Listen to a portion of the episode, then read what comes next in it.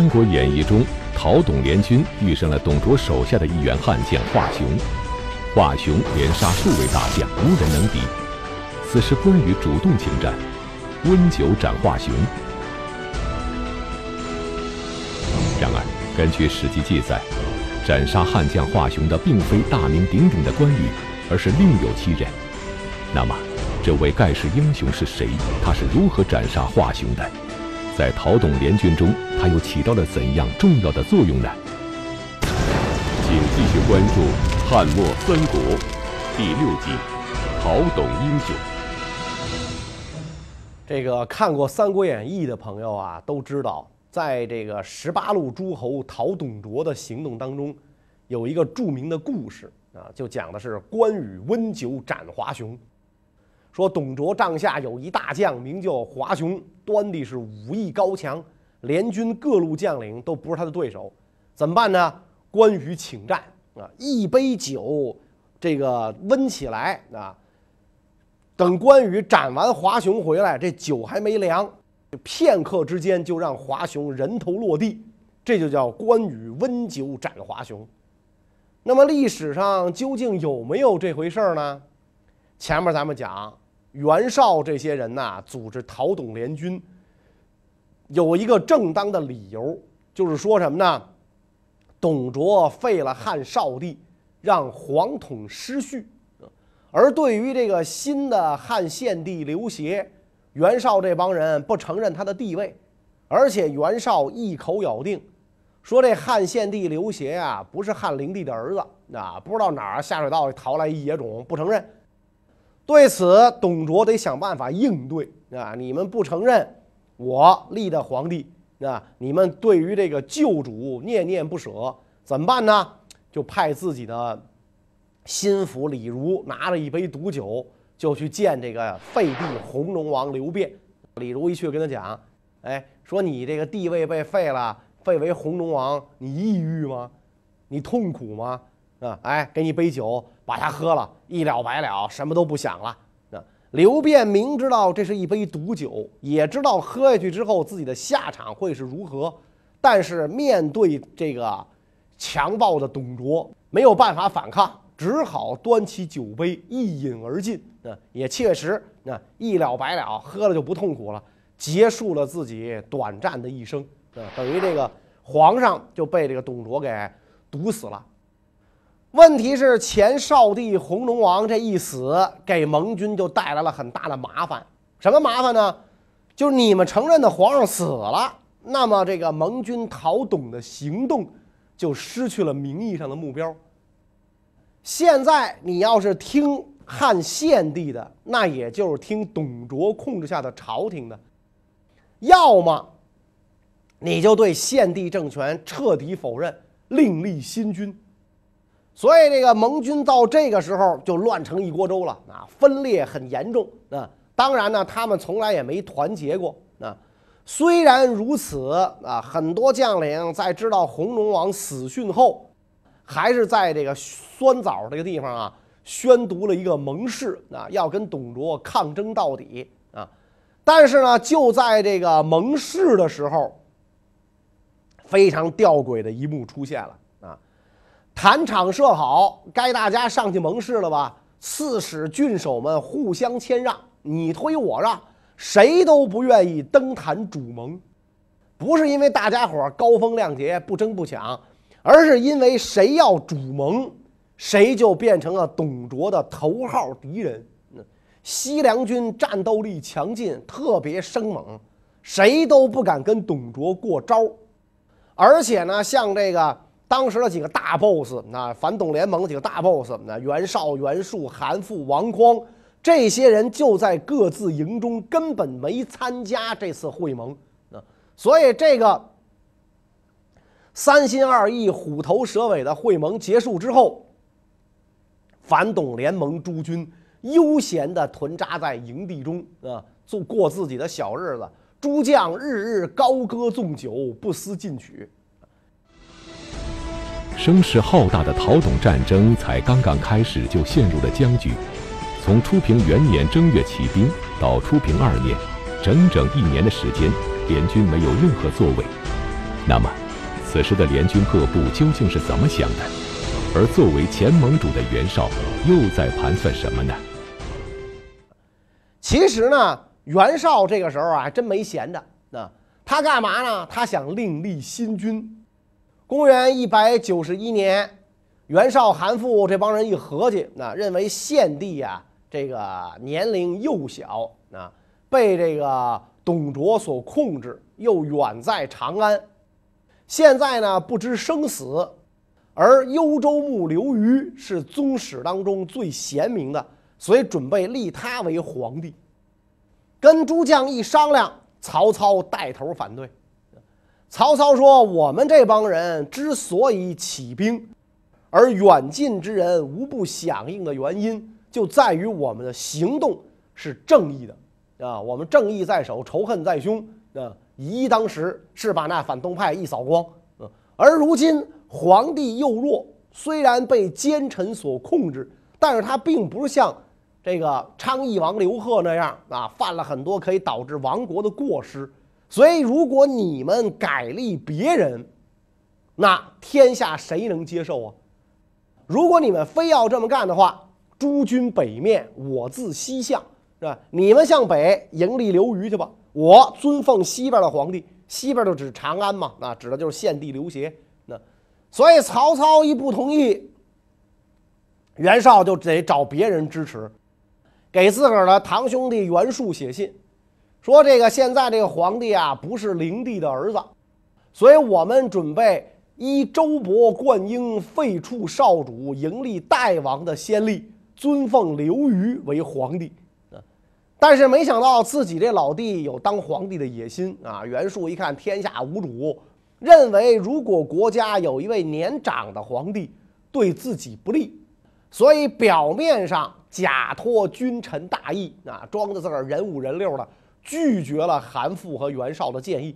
袁绍只好再次给这个袁术写信，袁术回信啊，说当今天子聪明睿智，很有智慧。啊！现在贼臣董卓趁着国家危乱的当口，用暴力镇压文武百官，这是咱大汉王朝一个小小的霉运。而你竟敢声称当今皇上非皇家血统，你非你这可不是人臣之礼，你这是诬陷。你有什么证据？测过 DNA，搞过亲子鉴定，你有证据吗？你说咱们全家被杀，不能向他称臣。问题是杀咱全家的是董卓呀。又不是皇上干的，对吧？所以，我们兴义兵志在消灭董卓，不能谋立新君。啊，韩馥、袁绍一看这袁术这小子一根筋呐，是吧？这个死活不肯同意啊，啊，就只好派人啊，这个带着拥戴刘虞做皇帝的拥戴书，前往幽州，向刘虞奉上皇帝的尊号。刘虞接见袁绍的来使，厉声斥责：“我坚决不干！别跟我说，我绝对不做皇帝。”袁绍这些人退而求其次，皇上您不当可以啊？您能不能主持一下尚书事务，代表皇帝封爵任官？刘虞仍然坚决不肯接受。袁绍这帮人逼得紧呐，三天两头派人来。刘虞一看，你们要再逼我。我就跑到匈奴去了，我投奔匈奴，是吧？我跟你们不不打连连了，成吧？袁绍一看没辙了，啊，这才作罢。你别把这个，别把这个这个刘虞逼走，那那那咱们说出来就让天下英雄耻笑了啊！所以这个反董联军成立之后，不是想着怎么打败董卓，而是人人各怀异志，想着自己的利益最大化。啊，为自己捞取最大的好处。就在联军将领们忙着争权夺利的时候，孙坚挺身而出，主动带兵征讨董卓。那么，孙坚能够凭一己之力对抗强大的西凉军吗？盟军里边啊，也就是孙坚，算是和董卓见了几仗。孙坚当初起兵讨董啊，杀了荆州、南阳两地的地方官之后，率兵前进，到达鲁阳啊，在今天的河南，与袁术相见。袁术呢，就跟孙坚两个联手，表奏朝廷，拜孙坚为破虏将军，兼领豫州刺史。这个表奏名义上是向朝廷上表，但这个时候朝廷是董卓的朝廷，所以对于袁术的推荐，朝廷肯定不可能同意啊。所以也可以讲啊，是袁术自己任命了孙坚做破虏将军，领豫州牧的。啊，可以讲这个时候朝廷已经乱了套了，那这这个这个官位也不值钱了。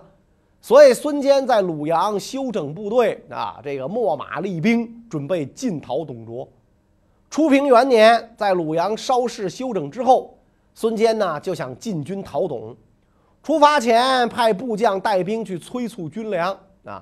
为此，他在这个鲁阳城东门外集合官署，设帐饮酒，给他的这个部下长史啊送行。董卓听说孙坚要起兵啊，就派大将胡轸引兵奉赴鲁阳迎战。孙坚正在和部属饮酒谈笑，胡轸的先遣骑兵突然袭来啊！孙坚命令部队整顿阵容，整齐行伍，不得妄动。自己呢，依然是饮酒谈笑，自自若。那敌人的骑兵是越来越多呀。孙坚才慢慢的起身离开席位，引导将士们有条不紊的进入城内。孙坚就跟这个部将说了：“相坚所以不计其者，恐兵相倒及，诸军不得入耳。我之所以敌人来的时候，我没马上站起来，我就是怕，我一站起来，一撤军进城啊，大家互相踩踏，是吧？”自相残践踏，死者无数，咱们就回不去了。所以慢慢悠悠的，那这个士兵一看主将如此谈笑自若，大家也就不慌了，啊，按秩序排队进城。董卓大将胡轸一看孙坚兵马整齐，纪律严明，斗志旺盛，不敢攻城，就撤兵离去。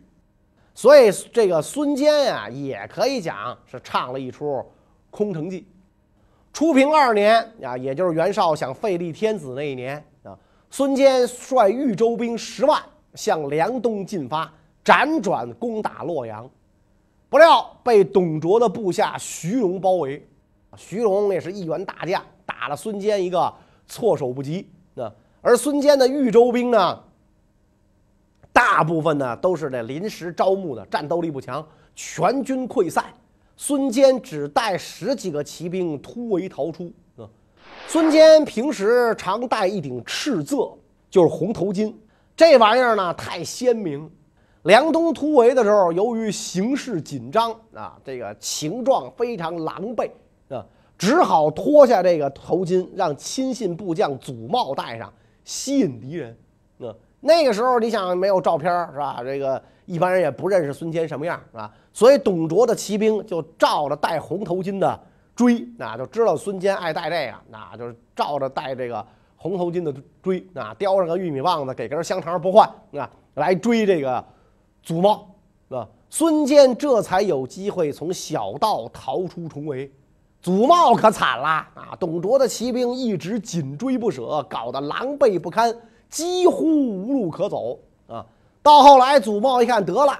我也别犯傻了，那这帮家伙是认准我是一根香肠了，不知道我是个玉米棒子，心生一计，跳下马来，把这红头巾呢戴在这个一一一座这个坟墓前面的这根烧柱上，自己伏在草丛中不动。董卓的骑兵远远看见红头巾，以为孙坚在此，就围过来，把这坟头重重包围。走到跟前一看。嗨没有孙坚，那就是一根柱烧柱，这才撤兵离去。孙坚遭此大败，几乎丧生。如果不是部下仗义，他就 over 了。战败后的孙坚并没有灰心，他一路收集散兵，进战洋人，准备伺机再战一雪前耻。与此同时，董卓派遣大军追击而至，是要将孙坚赶尽杀绝。然而。正是在此战中，孙坚斩杀了董卓的悍将华雄。孙坚是如何战胜董卓的追兵的呢？董卓听说这个孙坚进战洋人啊，就派这个胡轸为大都护，吕布为骑都，带五千人马迎击。胡轸性急呀，啊，出兵的时候预先扬言啊，说这次去要当斩一清兽，部队才会整齐纪律。啊，什么叫清兽呢？咱们前面讲过，最高的官员金印紫绶，金印紫绶，这是三公一级，金的官印，紫色绶带，下一等的银印清瘦。所以这个胡轸就说：“我杀一个清瘦超过二千担的这样的官儿，部队才会整齐纪律，否则你们不听我的。”诸将一听他这么说，非常不高兴，是吧？你你牛什么呀？你是吧？谁给你这权利随便杀人呢？那所以等部队离这个阳人城啊还有几十里的时候，天已经很晚了，士马劳顿，啊，应当驻军休息啊。按照这个董卓预先制定的作战计划。也应该住宿休息，养精蓄锐，然后进兵。天明时分攻城。但是诸将呢都讨厌这个胡轸啊，想败坏他的事儿，不想让他成功。所以吕布这帮人就说了：“啊，说阳人城中敌兵已经逃跑了，应当快点追赶，寻求战机，否则就没机会了。”那胡轸傻不拉几的就下令啊，率军连夜进发，到达阳人城下。城中守备严密，孙坚能白给吗？前些日子又吃了亏，是吧？偷袭不可能成功。这时候的这个董卓军饥渴困顿，士气低落，加上在夜间没有堑壕工事防御，将士们刚刚卸甲休息，吕布又派人传布谣言，说孙坚率城中将士趁夜来袭。军众黑夜当中不明真假呀，所以是惊乱奔逃，弃盔甲，失鞍马，十分狼狈。而孙坚乘势出城追击，胡轸全军溃败，部下大将华雄被孙坚斩杀。所以说啊，这个华雄啊是被孙坚的人干掉的，跟关关羽呢一毛钱关系都没有啊。这就是小说跟历史真实之间的差别。孙坚洋人一仗获胜，名声大起，威望更著。嗯，但是呢，有小人就开始这个挑拨孙坚跟袁术之间的关系啊，跟袁术讲啊，说孙坚倘若占据洛阳，发展势力，可就难以制约了。袁术本来也不是什么高人雅士，啊，听了挑拨之言，就真的怀疑起孙坚来。不给孙坚运送军粮，是吧？孙坚军中无粮啊，是吧？所以这个这个这个焦虑万分啊。当时孙坚的驻地阳人距离袁袁袁术的驻地鲁阳一百多里啊。孙坚飞身上马，连夜驰奔，直奔鲁阳拜见袁术啊。到了这个袁术帐中，是吧？孙坚的心情非常激动啊，在这个地上画来画去。分析形势，陈述利害，而且呢，跟这个袁术讲，说我跟董卓没有什么仇，我是上为国家讨贼，下为你全家报仇，你为什么听信这个奸邪小人之言，是吧？然后猜忌我呢？啊，袁术一听，心中惭愧，就无无法回答啊。然后孙坚接着讲，现在大功即将告成，军粮却供应不上。这形势跟当年吴起泪洒西河、乐毅功败垂成完全一样，所以希望将军深思明察，早做决断啊！袁术听完之后，马上下令给孙坚调拨军粮，孙坚立即回营。孙坚回营之后，董卓派来的这个说客到了啊！董卓看来是很害怕孙坚啊，愿意孙坚结成儿女亲家啊。要孙坚啊，把他的这个子弟当中想做刺史、太守的开一名单出来啊，你们家的二代、三代啊都行，儿子、孙子、耷拉孙儿都行啊，给我列一名单，我推荐让他们做这个做官。那董卓也看出来了，这个讨董联盟里边除了孙坚，其他都是浮云，而且他也认识孙坚，知道孙坚的才能，所以派人来游说孙坚啊。但是孙坚说了啊，你董卓逆天无道，我今天恨不能灭你三族，昭示天下，是吧？怎会与你结亲？所以这个孙坚继续进击，到达离洛阳城只有九十里的地方，董卓亲自出击，结果大败，退守渑池，在陕县集结兵力。孙坚进入洛阳，进攻吕布，吕布也被打败退走。于是孙坚打扫皇帝宗庙，那进行祭祀，在这儿，他有了个意外的收获，找到了当年张让胁迫少帝逃跑的时候遗失的传国玉玺。紧接着，孙坚分兵到新安渑池，胁迫董卓。孙坚这一系列军事行动让董卓感到很狼狈，那所以董卓对自己的长史讲啊，说关东叛军屡败，都畏惧我。本来他们不会有什么作为，只是孙坚这小子有点不知死活，他挺会用人的，啊，所以呢，请告诉这个诸将啊，让他们啊知道提防孙坚是个可用之才。可惜呀，他非要跟着袁家那几个秧子，那最终他会送命的。啊于是呢，董卓啊派兵遣将抵御山东联军进攻，自己回到朝廷现在所在地长安。董卓焚毁洛阳，仓皇撤往长安，这给联军留下了一个绝佳的机会。如果此时合兵一处，向西追击，完全有希望消灭董卓。那么，面对稍纵即逝的取胜良机，联军各部会暂停内讧。乘胜追击吗？就在董卓退往长安的时候，其他诸路联军不但没有乘胜追击，反而是内讧的更加厉害。那冀州刺史韩馥眼看天下英雄豪杰归附袁绍，妒火中烧，减少军粮供应，打算使袁绍的部众啊因饥饿而离散。这个时候呢，他的一个部将叛变。韩馥进行讨伐，结果被这个叛将打败。那袁绍就跟这个叛将呢联合在一起。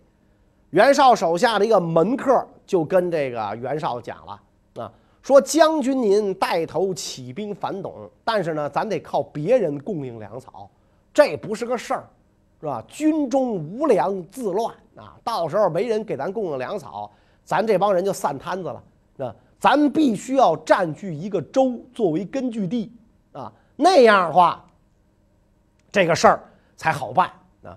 他的意思呢，就是想让袁绍啊占冀州啊。袁绍听完之后深以为然，说：“但是呢，现在冀州兵强，而我的部下又饥又乏，我要是跟这个韩馥翻了脸，要是不能成功的话，我可就没有立足之处了啊。”门客说：“嗨，您多虑，韩馥就是一庸才，奔驰二五零，您呢？”秘密联络公孙瓒，让他攻打冀州，给韩馥一点压力，让韩馥韩馥害怕，然后我们派人游说他，他必定肯把冀州出让给您。袁绍一听此计甚妙，写信给公孙瓒啊，让公孙瓒呢给韩馥施加一点压力啊。公孙瓒真真听话，那率军就来到了冀州，表面上声称去讨董卓，是吧？实际上呢？却袭击了韩馥啊！结果韩馥被打得大败，感觉到了压力山大啊！在这种情况下，袁绍又派谋士去游说韩馥啊。谋士来了之后，就跟这韩馥讲啊，说公孙瓒统帅燕代两地军队乘胜南下，各郡纷纷响应，军风锐不可挡。袁本初又率军向东移动，意图不可估量，我很为将军您担心呐。韩馥本来就是一个庸人嘛，一听这话急了，就赶紧问：“这个又说，既然这样，那该怎么办呢？”袁绍了，这门谋士就说了：“您自己判断一下，啊，宽厚仁义，能为天下豪杰所归附，您比得上袁本初吗？”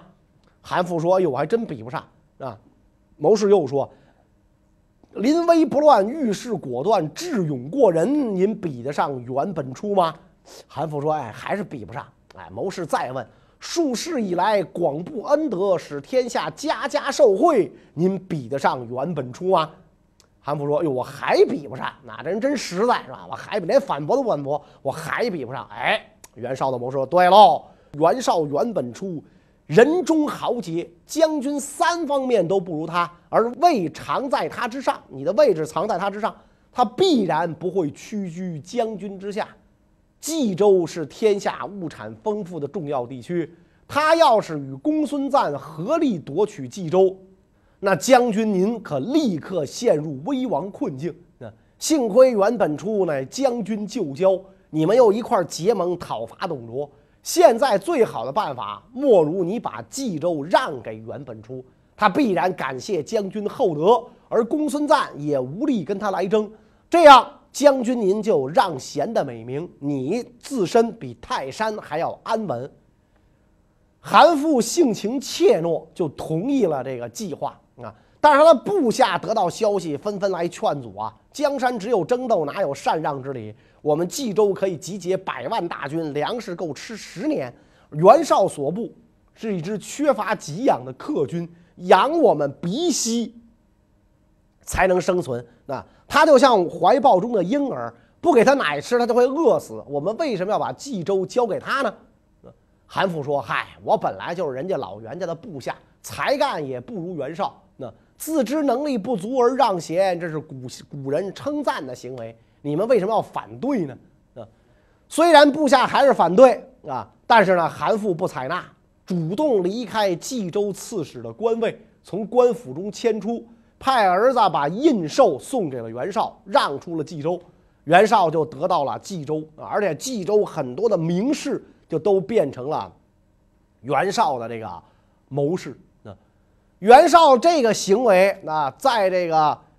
呃，不明真相的人看来是韩馥主动让贤啊，其实大家都明白你是给人施加压力，所以联盟其他的将领啊非常不满，报信就对曹操说了：说袁绍身为盟主，利用职权专谋私利，将自行生乱，成为董卓第二是吧。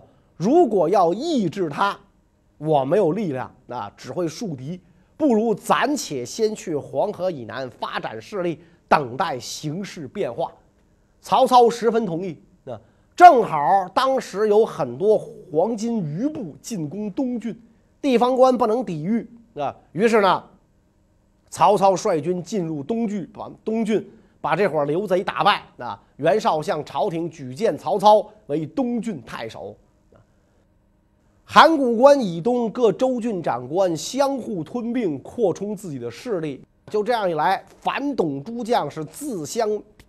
这个残杀，那内讧不断，打了个不亦乐乎啊！今天哥几个还在一桌喝酒，说不定明天就刀兵相见了。所以曹操写了一首诗嘛，说：“关东有义士，兴兵讨群凶。初期会盟津，乃心在咸阳。君何力不齐，踌躇而雁行。势力使人争，四环自相枪。”你还没怎么跟那个董卓打呢，自个儿先自相残杀。那么这个联盟最终的结局会怎么样呢？被他们反的这个董卓下场又如何呢？关于这个问题呢，我们下一讲再讲。谢谢大家。